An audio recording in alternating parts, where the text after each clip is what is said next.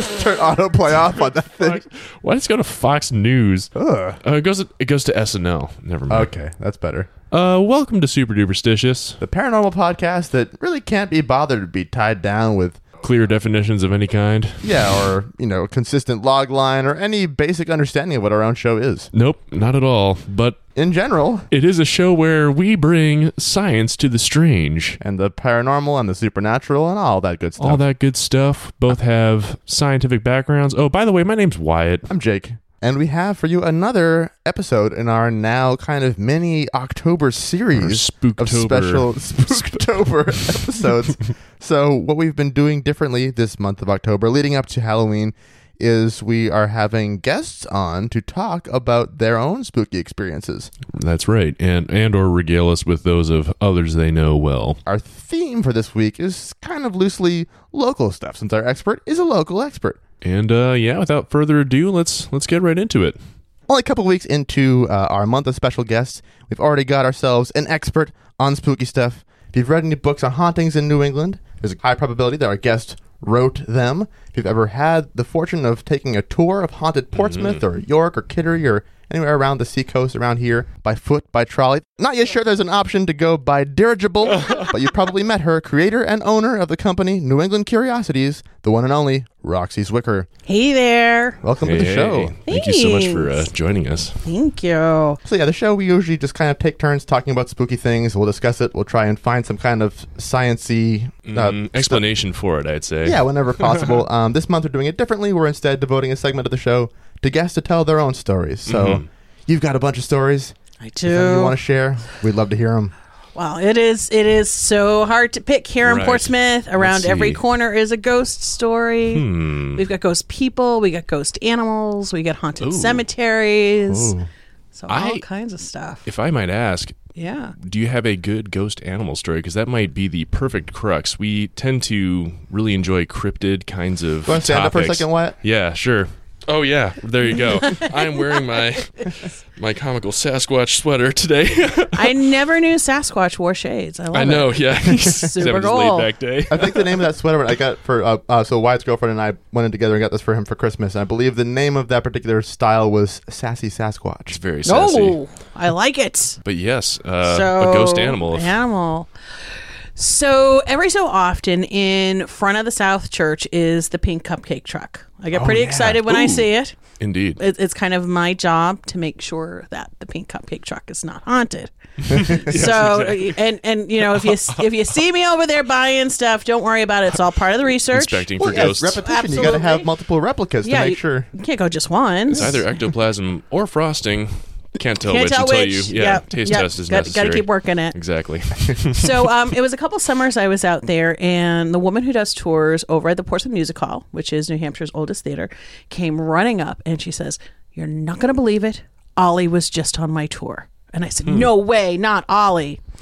So, little hmm. backstory. Mm-hmm. In the 1990s, the theater adopted a black cat named Ollie. Hmm. There are some thoughts that animals have that extra sense about spirits that they can see and perceive things that we as humans cannot. So Ollie seemed to know when something was going on, and they knew just by watching Ollie's behavior if there was something ghostly afoot. So Ollie was on the job for a number of years and then finally went on to his great reward and passed over his last of the nine lives. and a couple of years went by and as always people love to go and take tours of the music hall. If you haven't gone, it's absolutely amazing. The bathrooms there are so cool. I, I when I tell my tour guests, I tell them they're very Harry Potter esque. They You, are. you'd half expect Moaning Myrtle to come fly in one of the stalls at you. Best place in town, in my opinion, to take a bathroom selfie. Just saying. nice. In case you need to know that. I've been looking for a new one. So. so there you go. They make great Christmas cards. right. So um so she was telling me she was back behind the stage just a few hours before doing a tour mm-hmm. and she was explaining about you know the back of the theater and how amazing it is and all the mm. history. So all of these women and how funny is this they were all from england on this tour. They're looking up captivated by the history of the theater and then the next thing you know they're reaching down grabbing their feet and they're all complaining that they felt an animal rubbing up against their legs and they could not see anything and they're looking high and low in the back of the theater and of course the woman doing the tour from the theater, knows about Ollie. Hmm. Oh, so now she's trying to explain this story that I just shared with you Mm-hmm. about Ollie the cat. And I love the whole story of Ollie the cat because he was brought in basically to let people know about the ghost. Now he's a ghost himself. So it's like hmm. the circle of life. Yeah, right. Or maybe a circle of death. Circle I'm, not, I'm not sure what you want to call that. but Ollie the ghost cat is over there at the music hall. And it's just one of many, many ghost stories that they have over there. But it's so cool. That is like, so Yeah. cool. Oh my we, goodness. we don't hear a lot of stories oftentimes about ghostly animals. I mean, I do because it's what I do, but most people Sure. don't know that. That Yeah. is really interesting. It's cool too that like I guess those the folks who mentioned feeling some animal near their feet had no priming No. for it either too. They were just like, What's If they'd already here? heard a story about the cat being there, they might have been They might have been prepared kind to, of, to ooh. think about that. But Right. the fact that it was totally going in blind, that's very cool.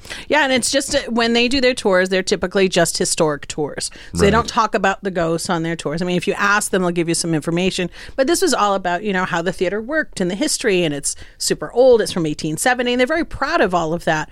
So in the middle of a tour, when somebody stops and they're like, "Okay, so what? What is that? Yeah. You know, there's something going on." So super man, cool. oh man, that is creepy. Very cool. That's really cool. It- It's creepy and cool all at the same time. Yes, indeed. Yeah. That's what we like on this show. Creepy, cool. Also, there's a goofy element that's also good, but creepy and cool are the main two ones. we Those are the before. main two. Yeah. Well, I just got to pick one. Jake, do you want to Well, request a fine tale? Sure. Well, you mentioned uh, haunted cemeteries. So the cemeteries here are all very, very cool, very, very old. super old. We have the Point of Graves, which is Hmm. New Hampshire's oldest common burying ground. The date there is officially 1671, although burials took place there as early as the 1650s. Okay. So our oldest stone there is from 1682. Ooh, wow. and it's Wow. pretty awesome because some of the stones there actually came from England. So they were shipped Oh, over wow. as ballasts in the ships to Boston. jeez. and then they were That's carved into gravestones. I know, I know, totally, right? Get your ballast. St- I mean, grave. I mean, ballast stone. Come on, guys. but it's it's awesome because a lot of people don't realize even the stones themselves Mm. have this really cool history, let alone the folk art carvings that are on Mm. the stones as well. Mm-hmm. So Must have helped for burials at sea. You just throw the person overboard and throw the stone after him. just and- tie him yeah. to the stone and There just drop go. it over the side. Yeah, I'm sure, I'm sure it worked very well.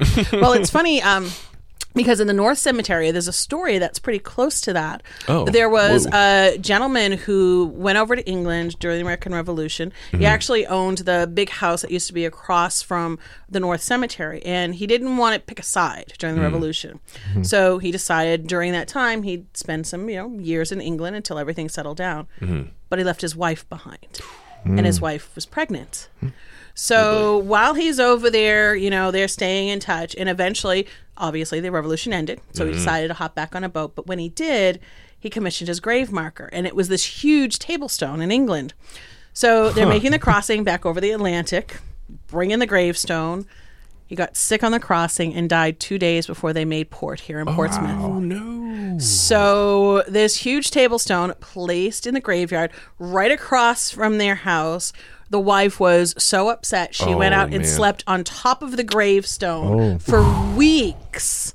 Dang. And Oh, of course, the goodness. gravestone's still there. It used to be on legs, but now it's flat. And Oh, um, yeah, it's it's pretty cool. So a lot of gravestones came from England, but um, Hmm. Point of Graves remains my probably one of my favorite cemeteries in all of New England, and that's saying a lot That's because I've been to like hundreds and hundreds of them. Yeah, And right. um, people get touched; they sense another spirit behind them. Mm-hmm. There's some secrets in the cemetery that have been dug up in there in probably the past hundred years. Hmm. Gravestones that have been stolen for a lot of nefarious reasons. The Boston Globe did an article in um, 1987 that people who were doing genealogy here on the seacoast found Mm. Sure. they had ancestors' graves there.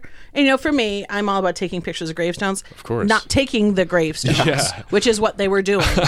and they were also making them into coffee tables. That was a trend in the 1980s. What? In the 1980s. Oh my yeah, goodness. I know. It's it, and I don't remember that. I mean, I, I grew up largely in the 70s and 80s, and I don't Sure. remember that trend. Wow. But the article cites that gravestones were pretty much getting up to four thousand dollars Oh my gosh. Back then. So I mean, of yeah, course, right. inflation today. I mean, how much are those tables going Like to cost? four hundred thousand Four dollars. hundred thousand. I know. So so you add in, you know, all of these mysterious factors, like Right. even without the ghost stories. Right. It's like, okay, this is pretty intriguing. Like you want to go check this out. At least I Hmm. Do. absolutely. Yeah. Um, what's one of the most interesting things you said? Like secrets are being dug up in the graveyards. Do you have a good tale there? Mm-hmm. I Uh, do. My one joke of the for the last story was that the reason she was sleeping on top of the stone was it had a pillow top. I'm just kidding, though. Of course, Oh, on the table. yep. wow, wow. I might, I might have to throw my cow story out in a little while to counter that, but Ooh, I'm interested to hear that too. I know uh, it's all right. Um, so Quite a teaser. if we go back to the Vaughan genealogy, so Vaughan's a pretty Okay. big name here in Portsmouth. We have Vaughan Street, we had Vaughan Mall, all of that. In the far corner of the Point of Graves is the Vaughan mm-hmm. tomb, and the Vaughans emigrated from England in the 1600s. The original stone used to be on the ground, so it was like a flat, kind of like table stone we just talked mm, about. Mm-hmm. In 1886, the Vaughans' descendants decided to fix the stone because it was mm. broken in many places. So they built this new monument, and in order to mount it, they had to take the old stone out of the ground, and you can find this all in there. There's about three or four people on the gravestone. Mm-hmm. They opened up by accident a staircase and a tomb with 28 skeletons on shelves. Oh my gosh, Wow. that is crazy. There was a ball of East India rubber in the archway. There were pieces of pottery in dishware. Whoa. And at the time, is Victorian times, you know, 19th century, Hmm. some of the doctors in town wanted the skulls for medical purposes. Sure. And the doctor who would examine the bones wanted to make sure there were Vaughan's, and they checked their teeth. And there was also a complete skeleton of an eight year old child in there. Whoa. oh So, goodness. what was kind of secret about this, obviously, besides the tomb itself, is Right. the manner of burial because they didn't use coffins.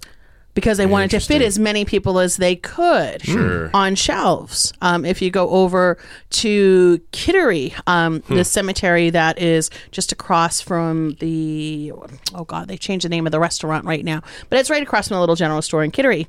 Okay. They found it was just skulls they saved in there Whoa. Interesting. just to cram more people in. So right. the good doctor put everybody back in the Vaughan tomb, closed it back up. It's all covered in dirt now. But if you stand in front of the Vaughan tomb, you'll actually see that there's grass, but there's so much brickwork. So the erosion is now pulling the grass off of the Oh, top of the tomb. the it's tomb continuing then. to expose it. Wow. And a few years ago, a man named Lothar Patton went on a documentary with Phillips Exeter Academy to say the tomb was haunted. No kidding. He said he saw people climbing up out of the ground, wreathed in like a red aura going down into the cemetery.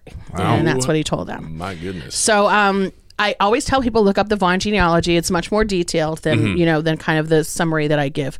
It's fascinating because there's so many more of those type of graves in there and we don't know what's underneath. You know, we don't want to dig them up because that was an accident. But how cool is that? Were they? Very. That's very cool. Were they making that kind of grave for a certain period of time, or that type of tomb for a certain period of time for certain reasons, or was it just something that they were like, "Whoa, people used to do this" when they found it? Well, it was it was actually common um, Okay, for a number of see. Mm-hmm. reasons, but there was no way of telling that it was there because it was completely underground. Right, right. So when they went to reset the stone, it's like okay, so we just broke into the door, and it had a it was a wooden door. Oh wow, look at that. And, and stairs and all of that. Like it was Right. totally complete, like a room you would go into, but it was covered in earth, so nobody knew it was there. How about that? So it was a thing of basically economy, and it was Sure. also a thing of keeping the family together. I but the mystery right. is, who are all the people in Yeah, there? Like we know right. who a few of them are.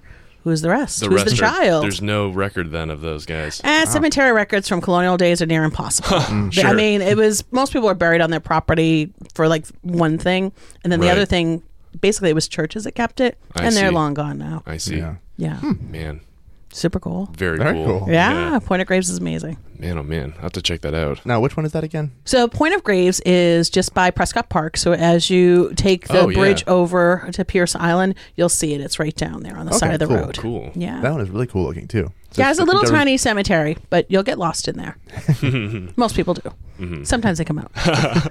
You know, all cloaked in a red aura. yeah, so you see their red auras floating around in the cemetery. You're like, look, there's another one. yeah. Exactly. Very cool. I have to ask about the cow story Yeah. as well. Oh, I don't, I don't know if you're gonna be No? ready for the cow story. You got to be ready for this one. All right. I I, don't think we know if should I am. work our way up to that one. I don't yeah, know. right. Work up to it. It's, exactly. it's, it's, it's a good one. It'll, Oh, it'll boy. move you. oh, there it is. if that were the whole story right there. I know. I'm just playing. Um, do you have um, tales that are just right on the water by the coastline?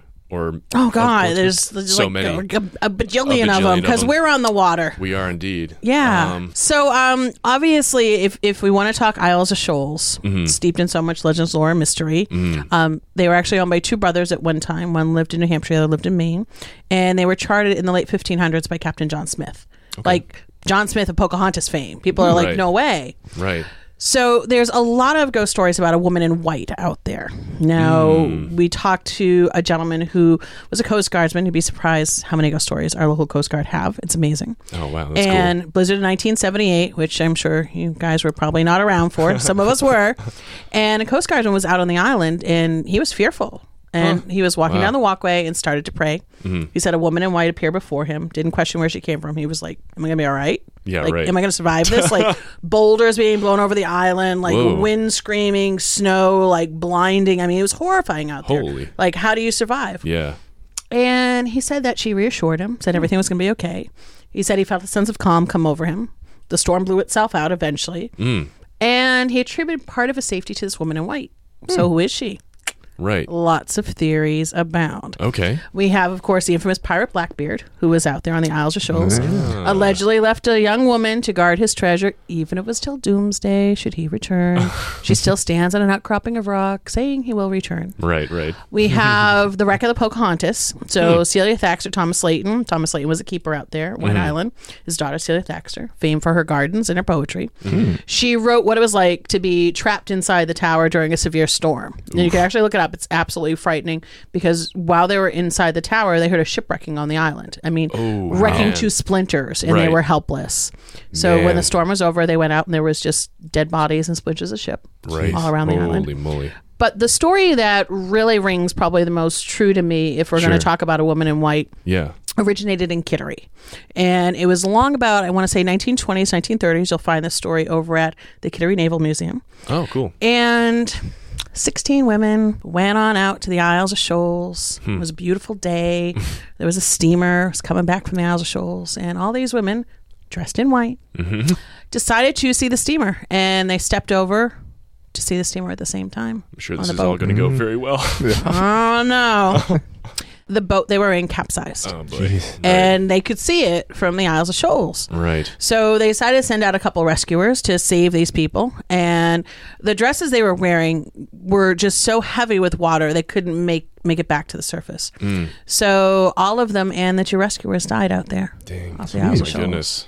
Wow. And um, that's one of the lesser known stories out there. So, in reading that they were all dressed in white, we have the story about a, you know a woman in white who's you know kind of this everything's going to be okay type of spirit. Right. I don't know. That's that's the association I make, but it, people have their own thoughts because there's other stories out there too. Yeah, but yeah, sure. the woman in white of the Isles of Shoals. Her story's been told a really long time. Man. Cool. That is Yeah. so cool. Yeah, Yeah. super cool. Well, I just recently moved to Kittery, actually, and you're mentioning of Kittery. I was wondering because I originally was going to try to look up a story specifically in Kittery for our episode Mm-hmm. today, and I just through my few searches didn't find anything that jumped off the page at me. But I was wondering if maybe you had one.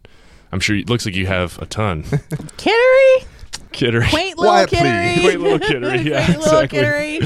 Um, I, I also live in Kittery, and nice. um, I was doing some research on uh, the Portsmouth Naval Prison one day, and I was at the, at the library, and uh, the woman came out and she says, "Just oh, you're looking up the prison." She says, "Well, I have to tell you my local bit of folklore." I said, "Great," and she got this book on Kittery, it was like from the 1930s, and it was a witchcraft tale Oh, and ghost story. A woman named Betty Booker. You can look at it in one of two ways. She Sure. either was a witch or she Sure. was a scam artist. Okay. Because she used to go down to the docks and she'd bother the fishermen for fish. Mm-hmm. She's like, you know, if you don't give me fish, you're going to have a bad time out at sea. So the fishermen were like, okay, what do you want? First catch, take what you want. Mm-hmm. And there was one skipper, Skipper Perkins, for whom, you know, the little little Perkins way is there. it's named after him. And he's like, I'm not having any of it. Like, you're a scam artist, you're not getting any fish, I'm not going to give you a thing. So one day she got pretty ticked off and she's like, All right. She's like, Give you one last chance. Wouldn't do it. So the next time he went out, she made a motion with her hand, blew across her hand. And apparently, when he was out at sea, like his crew got sick. There were holes in the nets. They couldn't catch any fish that day. okay. So he came back and she's like, So what do you think? Mm-hmm. And he's like, Nope, I'm still not giving you any fish. And she's like, Fine, well, I'll visit you tonight at midnight. So, of course, everybody in Kittery and the stories from the 1700s sure. they all went back into their houses and they're like, oh, something big is going to happen. Like, they started to think about it like, all down the- right, you know, we don't want to rile this woman up. Right. So the story was, of course, a storm moved in. Quintessential New England, scary night. Yeah. He's in the house. He's now thinking about it. He's underneath the blankets when all of a sudden there's this big rattle at door, and there she is standing in the rain. Oh, boy. And then a couple days go by. But she's still there in the rain the whole time. Well, that's the interesting piece of it. Oh. I know. So he goes out now. He goes fishing. Here she is. Mm-hmm. She's down on the dock, and he like runs over to her and gives her this fish. Mm-hmm. And then people started talking, and they said, "Well, what did happen that night?" Oh. Like he mm-hmm. wasn't seen for a couple of days. She wasn't seen for a couple of days. Oh. But there were these mysterious hoof prints in front of his house No that went out into the woods and they wondered what had happened. Well, allegedly, she used something that was called a witch's ladder or a witch's bridle, which is a hmm. real thing that originated in England back in the 1400s. Hmm. Came over with the settlers. And apparently, she used this witch's ladder and she threw it over Skipper Perkins. Turned him into a horse and rode him all around Kittery until he changed his mind. So, of course, now every time she went to go down and get fish, he gave her fish. But here's the freaky footnote. So we have that story in folklore, mm-hmm. and you know they're always you know remodeling our houses, doing more work, mm-hmm. and they were remodeling a house in Kittery in the early 1900s. Hidden behind the fireplace was believed to be the witch's ladder that was used by Betty Booker, and they threw it in the fire. Oh my goodness. Man. Go figure. That is crazy. I like the Mm-hmm. idea that he was so stubborn that even after she turned him to a horse, it took two days for him to mm-hmm. finally decide. to finally decide, He's I like, know wait a minute. That was actually. Did I enjoy that? exactly. You always have to tell that, that story very carefully mm-hmm. too. Just make sure that people understand how you're explaining it. Mm-hmm. yeah, sure. Yeah. right. just wanted to stick with you know it was a horse and they saw the hoof prints and i mean that's what the book says so it's so cool you know wh- whether or not you know it, it truly happened you know there's so many stories of witches enchanting people here in Sure. new england but it's cool there was an actual artifact that was found Yeah. so that always- makes me like wonder It's Yeah. thrilling too that the story would be there, and then you find the piece that like Mm-hmm. confirms it. It is it is so thrilling in that way. That is really cool. yeah, so that's cool. that's a little one from kittery nice. Thank I you like for it. that. yeah, sure We don't want to eat up all of your evening, so I don't know if you want to have like one more, and then I mean, we But just maybe talked the, about the it. cow one. we just talked about a horse, so I don't know if the cow follows logically from that, or if, if you want to tell a short one, then end with the cow. I don't know how you want to do it, but all right so you got to prepare yourself for the story All right. I'm I'm gonna. gonna plant both Brace- feet Yeah. firmly on the ground. Yep, you got to have a, a good constitution for it. It's one of those stories when I found it and the resources for it. And I always cite my sources. I tried to let people know that this is stuff you can find out too. Right, right. Um, is Strawbery Banke? They actually have this story over there. And then a book came out a few years ago um, from a former police officer, and he had the story in there as well. Ooh, So it, that's exciting it- already. it kind of has a little bit of some of what you were all asking about because it happened right along the waterfront near the cemetery. Go figure. And it's got some mysterious, ghostly stuff, but the facts behind it are almost truth is stranger than fiction. So we're going to go Oh, back man. to the late 1800s. this is Let me check perfect. my bingo card real quick here. Do we have? yeah, exactly. the entire card and the back is totally filled. This one, this one has it all, and um, I don't think there's a, another story like it in New England. So it was around 1880. You know, you cross the bridge to Peirce Island, you're going to find Four Tree Island. Sunset over the city, it's just beautiful. Mm-hmm. However, it was just its lone island back in the late 1800s. It was owned by a gentleman named Charles Gray, and well. He had a tavern, emporium, and museum. Wow, it's a one-stop shop right there. Oh, trust me, it was. trust me. Um, it was a museum of oddities. Mm-hmm. Things in jars from the four corners of the world on display. Mm-hmm. He would contract with ship's captains to bring him something weird to put on display. Was it called Gray's Believe It or Not?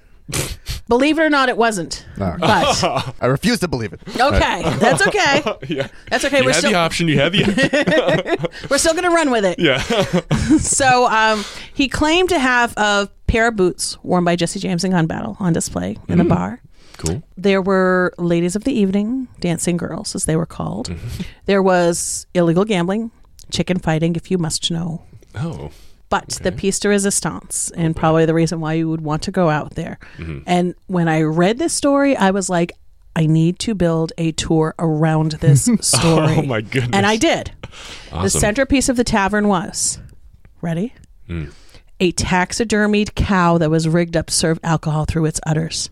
oh my goodness. You know, I said I was going to be ready for this, and I was going to brace myself. I wasn't ready for that. I feel somehow aged 10 years, give or take, by the discovery. That is quite the thing. I have My nothing but questions about this cow. yes. like, what was the decision making process? Like, well, we have this dead cow. We should taxidermy that. Well, why don't we taxidermy that? What should we do with the cow? Exactly. Like, it's just so much. you know what I wish cows did? I know milk's fine and all, but booze. Mm-hmm. Wow. Moose for booze. So, as if that wasn't enough, oh this God. was basically one stop shopping. Right. You could gamble, you could meet a lady, you could be served by the cow, you could enjoy all the oddities that were out there. Mm-hmm. And the only way back and forth was by boat. Mm-hmm. Charles ran the only boat. You didn't catch a single local person out there because they mm-hmm. knew there was a little something else going on out there. Oh, my. 50 cents out, $5 back Mm. Oh. on the boat. So That's how they get you. So now it's the end of the evening. God knows how many tugs of the cow these guys had. and they're looking down at the Piscataqua, hmm one of the swiftest flowing currents in the world. It's 80 feet deep where the Memorial Bridge is. And the guys were jumping into the river, saying, I could swim that. Brave as anything. And their bodies are washing up into the Great Bay or out by the lighthouse in Newcastle. Oh, boy. So when you read about it, particularly in, in the police book that I had read, it was referred to as a leper colony. It was just out of control out there. Like nobody was enforcing Wow. all the craziness. So finally, someone went and got our police commissioner Entwistle, who was ex- pretty much uh, thrown out of office for accepting hospitalities from the brothels. Just Oh, saying. yikes. Right. And he went down to the waterfront and solved the problem toot sweet. He looked out there to the island and said, "Oh, there's nothing I can do. Belongs to me. It's out of my jurisdiction." And back to the brothel he went. Yeah, right. so mysteriously Just half dressed on the shoreline. basically that that's the image that i have in my head like i got five minutes and i gotta Alright. get back Can't do anything about it. Yeah. in october of 1908 the Mm-hmm. tavern was struck by lightning not once but twice oh. i know wondering what happened to the cow I Yes? very much want to know. well let's stop and think about that for a minute. Did it it was ex- full of It alcohol exploded.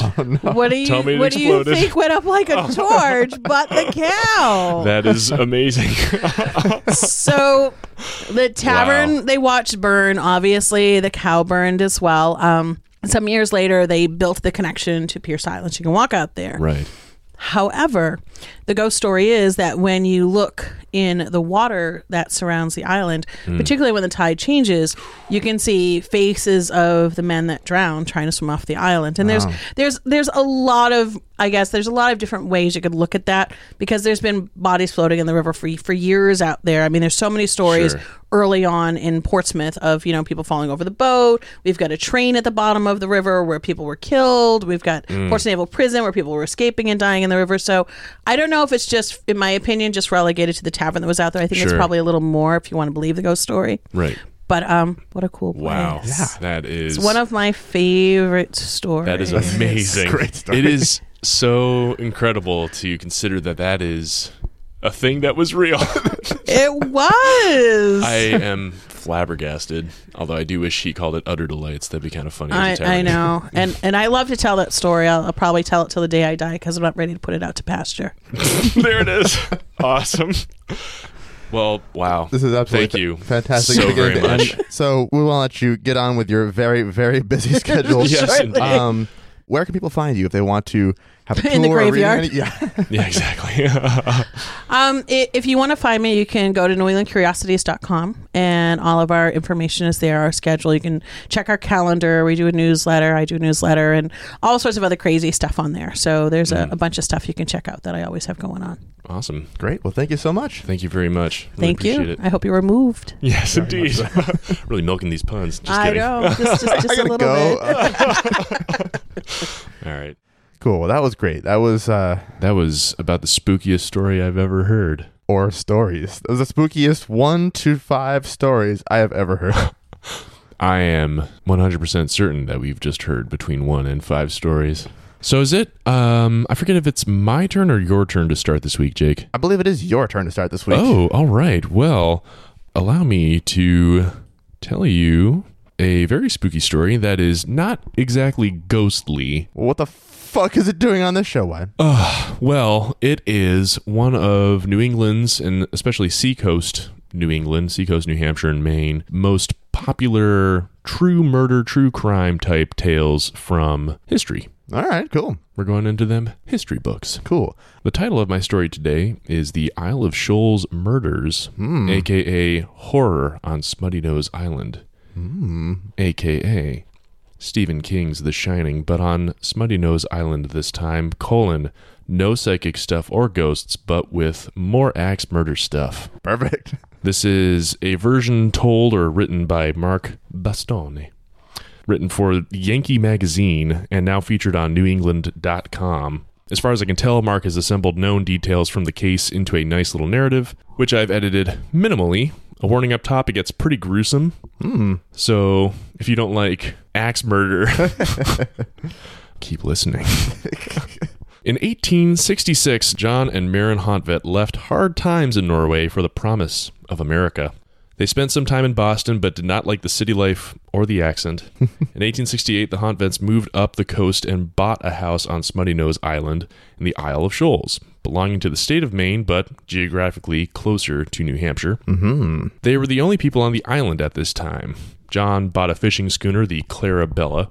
At dawn each day, he would navigate to the fishing grounds and draw his trawl lines, then sail to market in nearby Portsmouth, New Hampshire. After selling the fish, he would buy bait, then sail for home in late afternoon.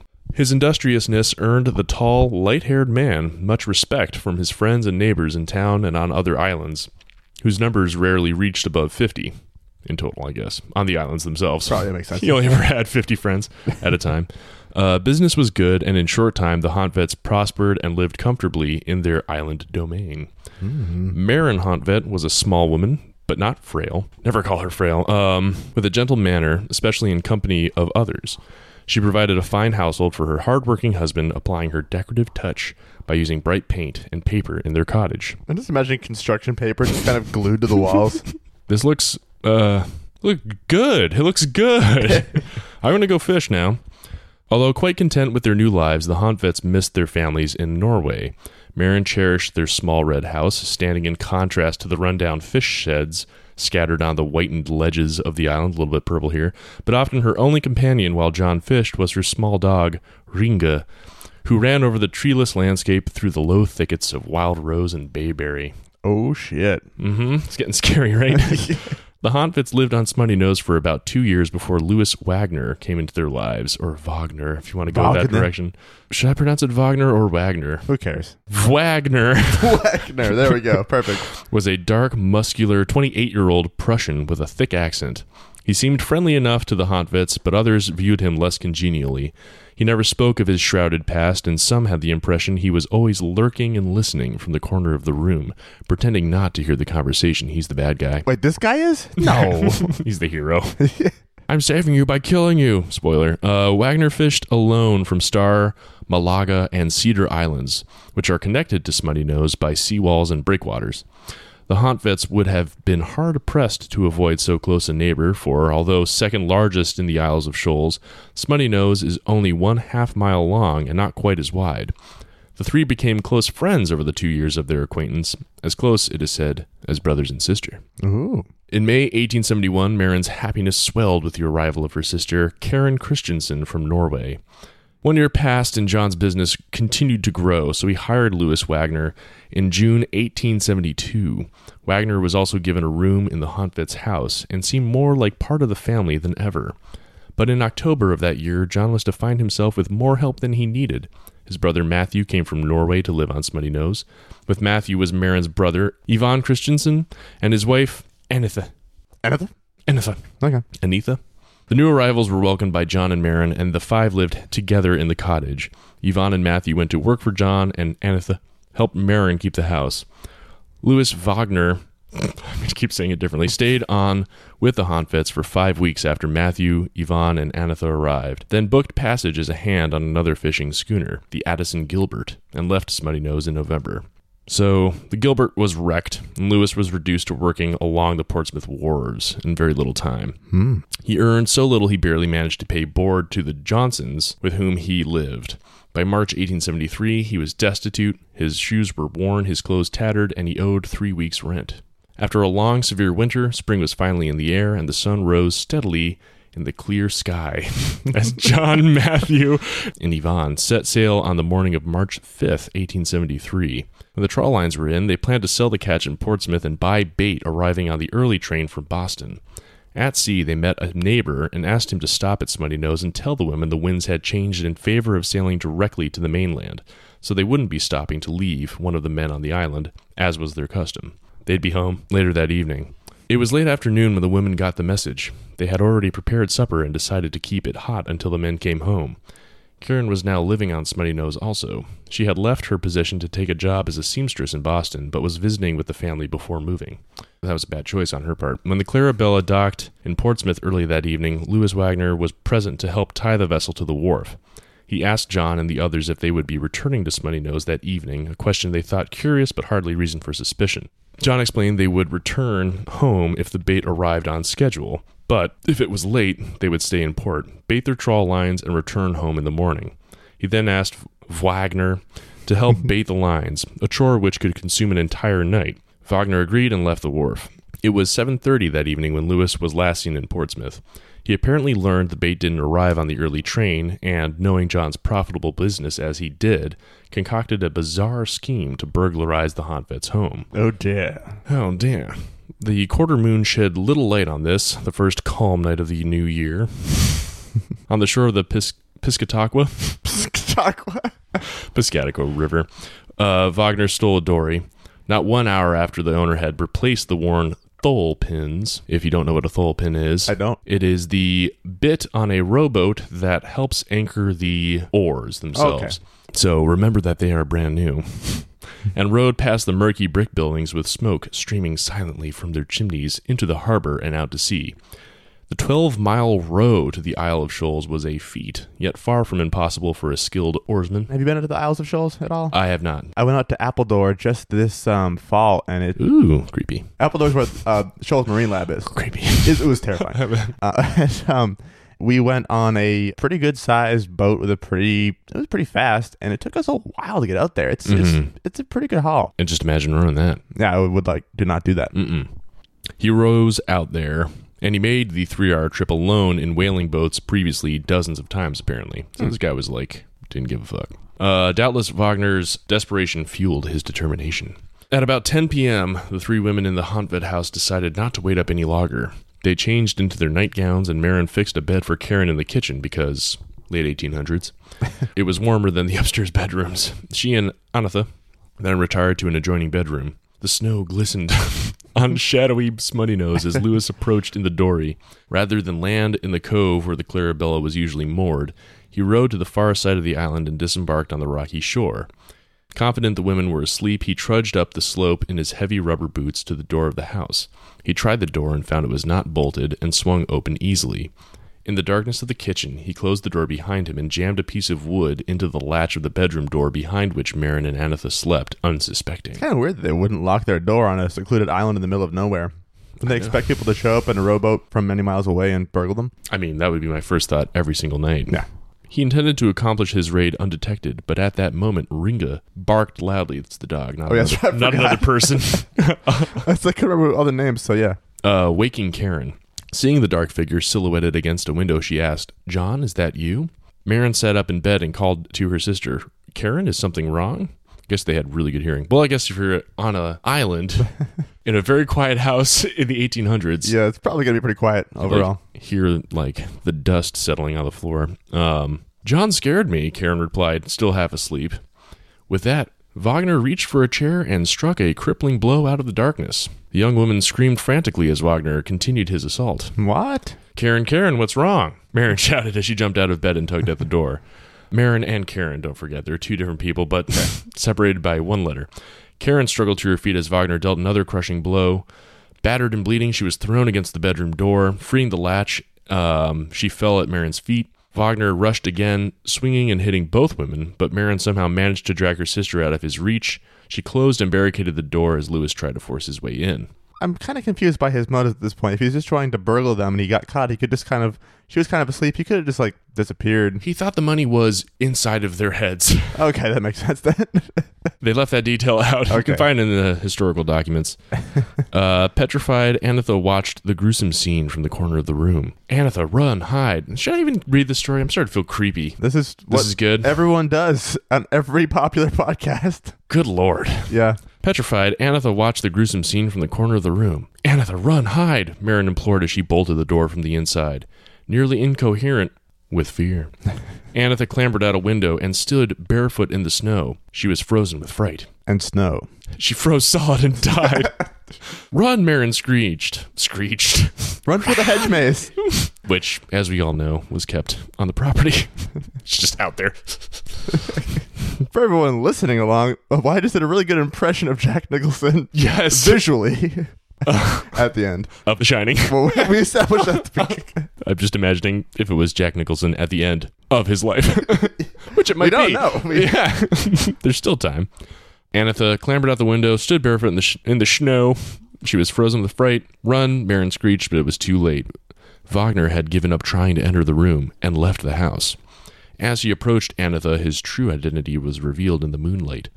Louis, Louis, Louis! Anatha shrieked. Beetlejuice just shows up. As Anatha stretched out her hands before him, Wagner reached to the woodpile and seized the long handle of the axe. Oh no. Yep.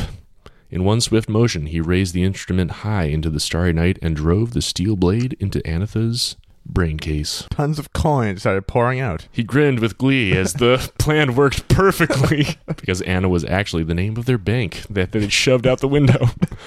Um, she died. In full view of Maren, who stood so close on the other side of the window, she could, quote, have reached out and touched his arm. Which she then did. She's like, damn, you're strong. Did you just row all the way here? Yeah. Do you want a date? Seeing Anatha could no longer be helped, Maren turned her attention to saving herself and her sister, naturally. She rushed to the bed where Karen was kneeling with her head on the mattress and tried to revive the dazed woman. Karen, Karen, we must run, she begged. But her poor young sister was on the verge of fainting and could only manage to say, No, too tired. Hmm. Sounds like a Monday. Or a concussion. Or a concussion. Yeah, yeah. She's either Monday or she got hit with a chair. Uh, meanwhile, Wagner completed his butchery and was returning to the bedroom door with the axe, naturally.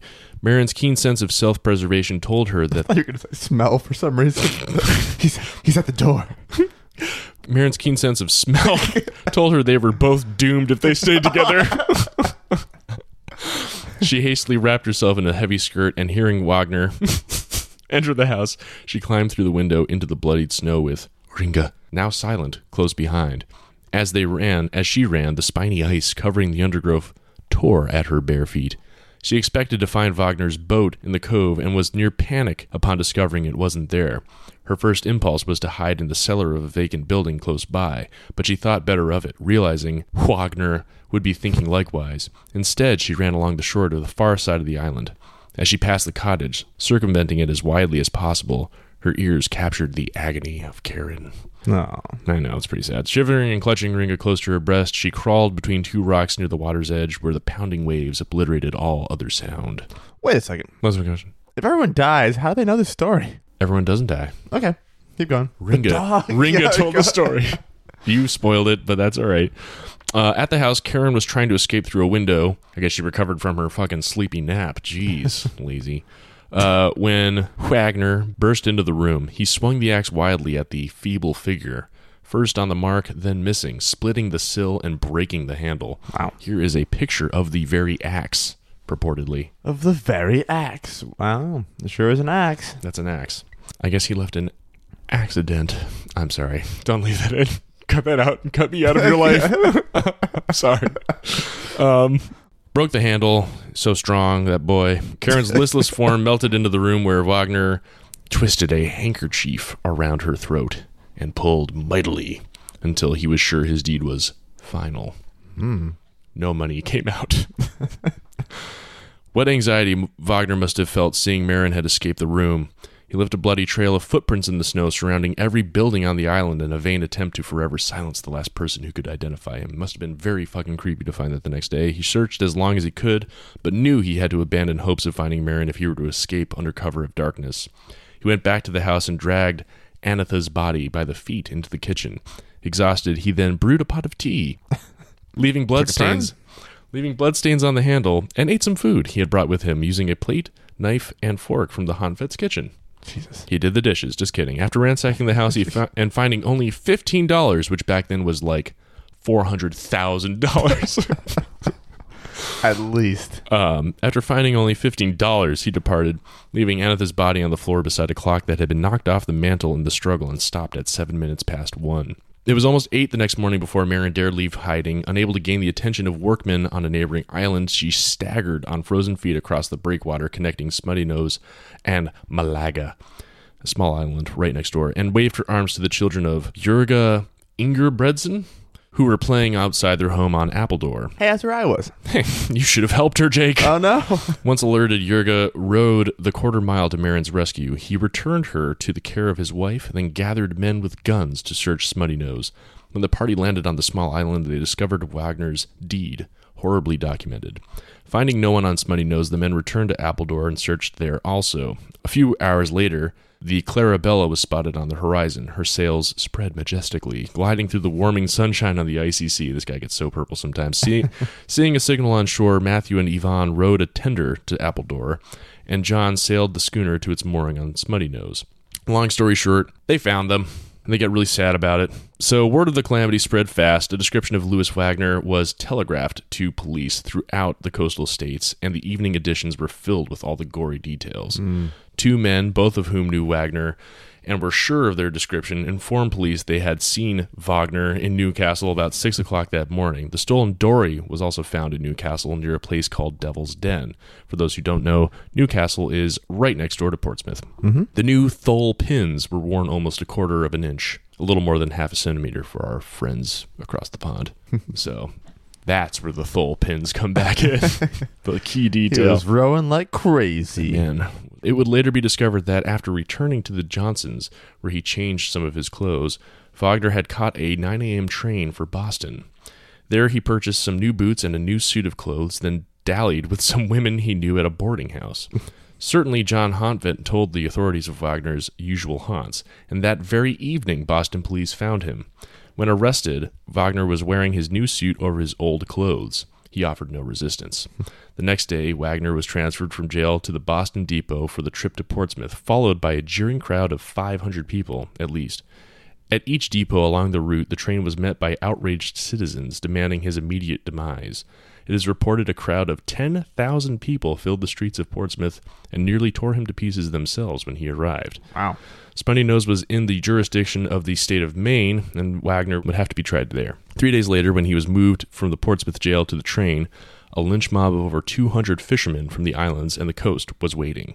The police escort drew their revolvers, and a company of bayonet wielding Marines were called from the nearby Navy base. But the mob still threw a bunch of stones and bricks, apparently, at this guy. Trial of Louis Wagner commenced on June 9th, 1873. Witnesses testified that Wagner, at his lowest moments, said he would commit murder for money. Not a good thing to say. He knew John Hontvet had money in the house that he was saving for a new boat. Maren Hontvet's testimony was compelling, stating without hesitation that the killer was Louis Wagner and relating Anatha's last words, Louis, Louis, Louis. Kind of suggests maybe it was Louis Wagner. Wagner. Wagner gives his own testimony, but he is rambling and incoherent. Claimed he was working that night baiting trawls for a fishing boat, but he couldn't remember the boat's name, couldn't remember the name of the captain, or even the location of the pier. Claimed he went to a saloon and had two beers and then went to sleep outside. but he couldn't remember the name of the saloon or the location. So they hanged him. The end. Pretty much. Pretty Wow. much. That is a pretty dark and uh, gory tale. A dark of- and gory tale, indeed, but it happened right here Yeah, right here in this room. in this room. Not exactly spooky, I guess, but Well, it's right, spooky, just not supernatural. just gruesome. Yeah, Yeah, kind of stuff that uh, people all the time be into. yeah. This is a, this is a crowd pleaser. there you go. Strangely enough, I think it probably is. And people out there are like, "Oh yeah, you heard that part about the money not coming out?" exactly. Well, thank you for sharing that uh, particular tale of Mhm. the seacoast. hmm Well, my story is also of local stuff, but it's a bit, uh, a bit more on the supernatural side there, Wyatt. I appreciate that. We need it to be taken back in that direction. I thought I had a cool story from the town I actually live in, Dover, but it turned out to suck. So I instead have a slightly less local legend, still New Mhm. Hampshire. So this is from the Haunted States of America: Haunted Houses and Spooky Places in All 50 States by Joan Holub, which I think I'm pretty sure makes this the second book or the second time I've told a story on this podcast from a book fair book from when I was a kid. oh my goodness. yeah. So uh, let me just. Uh, God, the, Uh, the font size is huge, and the margins are too. there's just one word per page. All right, so um, the location Henniker, New Hampshire, which is Ah. not super close to here, but there's beer from there. It's not very good beer. Mary Wallace wasn't born at home or in a hospital like most people. She was nicknamed Ocean Born Mary because she was born on a ship crossing the Atlantic Ocean. Though she Hmm. lived to be 94 years old, it was really a miracle she wasn't killed within hours of her birth. No kidding. Uh, Mary's father, James Wilson, was the captain of the ship named the Wolf, which was bound for New Hampshire in 1720. The Wolf carried Irish immigrants hoping to settle in America. Mm-hmm. Just off the coast of Massachusetts, Wilson's wife gave birth to a baby girl. Shortly afterward, the Wolf was attacked by an infamous Spanish pirate named Don Pedro. Okay. Pedro and his crew looted the ship and were about to kill everyone on board when they heard a baby cry. mm. Pedro hurried to the captain's cabin. They hear a goddamn baby in here. I hate babies. where he found Wilson's wife and her newborn child. He offered to make a bargain with Mrs. Wilson. If she promised to name her baby girl Mary in honor of his own mother, he would spare the lives of everyone on the ship. Mrs. Wilson was like, ah, She's she's like more of an Alice. that." I don't Yeah. know. uh, she quickly agreed. Kill us. The immigrants sailed on their way, feeling lucky to have escaped with their lives. missus Wilson Mhm. kept her promise and named her child Mary. Ocean-born Mary became famous as the baby who had saved an entire ship. What? The wolf landed and the immigrants traveled on to build new lives in Londonderry, New Hampshire. Londonderry. It was there that Mary grew into a beautiful six foot tall woman with red hair. She married a man named Thomas Wallace when she was 22, and they had four sons. When her husband died after 18 years of marriage, Mary suddenly needed a new home. I don't totally understand that part of it, why like her house just stops being hers at that point, but yeah. Uh, by Pa- coincidence, patriarchy stuff. I guess so, yeah. By coincidence, the pirate Don Pedro came looking for her at about that time. Ugh. He had just retired from piracy and had built a mansion near the town of Henniker. Pedro had remembered baby Mary and decided to see what happened to her. When he found Mary and her children, he invited them to live in his new house. What? Mary became his housekeeper for the next 10 years. What? Pedro probably didn't truly give up his pirating ways. He sometimes had strange visitors at the house and conducted business with unsavory characters. Uh, one day, Mary found Pedro lying dead in the garden with a sword in his back. Like you do. Yeah, Probably slipped and fell. Just gardening, with a sword. swashbuckling. Many believed he had been killed in an argument over pirate gold, and rumors circulated that there could be buried treasure on the property. hmm So for the next almost 300 years, people started digging a deep, deep hole to find. No, that was a, a throwback to a couple oh, episodes yes, ago. Yeah. Indeed, indeed. The money pit. Yes. Um, Mary continued to live in Pedro's house until she died in 1814 at the age of 94. Her nickname, Ocean Born Mary, was carved on her gravestone, where it can still be seen today. So I'm not totally clear on why she couldn't live in her husband's house, but she could live in the house of this random pirate guy. She had to be like a servant. For I guess, some yeah. reason. But then she got to have the house afterward. Maybe Um, maybe she had no employment at the time and they had to like liquidate assets. But then wouldn't she have money? Yeah, I don't know. There are some holes in this story, which we'll talk about. You know. For many years after Mary's death, treasure hunters and vandals were the main visitors to her house. Other people were curious and went there hoping to see a ghost or two. Some said that a spooky six foot tall woman with red hair peered at them from an upstairs window, or floated down the main staircase and walked outside to a well in the yard. So scary. Mary's house fell into ruin, was eventually renovated, and is now a private home. Hmm. Past residents have reportedly heard strange noises in the house and have Mhm. said that Mary's ghost has sometimes helped them out of danger. Hmm. Like if they fell into the well, she's getting water out of it. She's like, oh, here, hold on. But other residents have not experienced anything out of the ordinary. hmm At midnight on Halloween, the ghost of beautiful ocean-born Mary is said to make an appearance in the Henniker countryside. Hmm. She rides the surrounding hills in a phantom coach drawn by four white horses, her long red hair flying in the wind. Okay. Always on Halloween for some reason. Naturally. So uh, that is the general tale. It's kind of like the normal ghost story you hear, local legends, where it's just like, Right. oh, here's some history about a person, and here's supposedly you can see their ghost do a No, thing. they're still around. as Yeah. opposed to our usual fare in most of our episodes, which is like ongoing specific accounts, first person from somebody whenever possible. Interestingly, Um, both of these stories did not spook me that much. Well, I don't know about you, but this one spooked the hell out of me. I should have said, Yeah. actually. Sorry, Jake. But wait, Wyatt. Let me take that from the top. This incredibly terrifying tale may have a bit more to it than that. Uh, here's a take from the Concord Monitor two years ago. Mary grew up into a tall woman with red hair, quote, elegant in her manners, resolute and determined, of strong mind, quick of comprehension, sharp in her conversation with a strong brogue and full of humor. They're from Ireland, Mhm. uh, according to a town history. She lived much of her life in Londonderry, but moved to Henniker to live with one of her sons as she aged, records showed. So that makes a little more sense. She would have moved to Londonderry to just live with a family member. right. Um, it was only years after she died that the legend of Ocean-born Mary began. There you go. When a. Wisconsin man named uh, Louis Maurice Auguste Roy bought her house in the 1900s, fixed it up, and turned it into a museum about Mary's life. Hmm. Filling the house with artifacts, Roy told fanciful stories about the house's former inhabitants and started charging admission for people to see them. Naturally. The story about Mary Wallace morphed into a tale about the pirate captain moving to Henniker and building the house, Mhm. being killed by someone wielding a cutlass in the orchard, and finally being buried in the backyard along with an extensive amount of gold and treasure. Damn. Uh, Roy is even said to have rented shovels for 50 cents each, encouraging museum visitors to dig up the backyard looking for buried treasure. That's pretty awesome, actually. Come on in, guys, destroy my yard. Which, I mean, you gotta give him credit for at least committing to the bit. Oh, it's make Keep money off the bit. find- yeah. Yeah. Be even funnier if someone did find treasure. You'd be like, wait, Uh, Uh. did I not mention I own that? uh, Uh, when someone told him he knew he lied, he told the person to mind his own business and to, um, and to let him, Mr. Roy, earn his living the way he wished, a town history states. hmm. Roy also started spreading a rumor that Mary's ghost still roamed around the Henniker house, according to the town history. He would tell people he had seen a ghostly specter walking around the house or rocking in her favorite chair. Roy finished the statement by placing the rocking chair on the end of a loose board and stepping on the other end of the board to make the chair uh, Classic. creak. Yeah. Classic. The legend persisted after Roy died, much to the annoyance of the house's subsequent owners. they were harassed so often by people coming to see the legendary house that police presence was required for a time. Oh my god. So, Plus, it didn't help that there was that ghost there. yeah, no, jeez.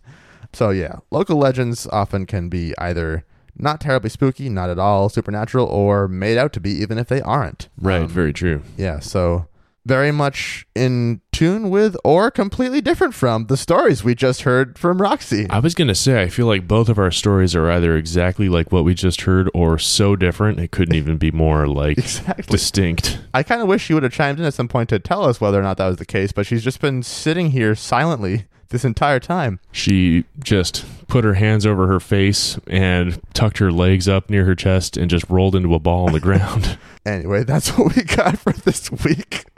Um, we will be ramping the spooks up as we get closer and closer to Halloween. if you guys can handle it, I mean, I, I don't this know. was. This one is pretty tough to get through. I think um, you know Roxie's stories either were or were not extremely spooky, and ours were obviously way spookier. so Yes. anyway, thanks for joining us this week. Uh, we're gonna have a couple more guests over the couple a couple weeks, and then we'll have a whole different thing for Halloween itself. yes, indeed, and thanks again to Roxie for those tales. Yeah. And um, we appreciate that very much. She will have plugged whatever she wants to. So yeah, thanks for joining us this week. Thank you Please very much. again next week. Please do. And uh, yeah, until then, bye.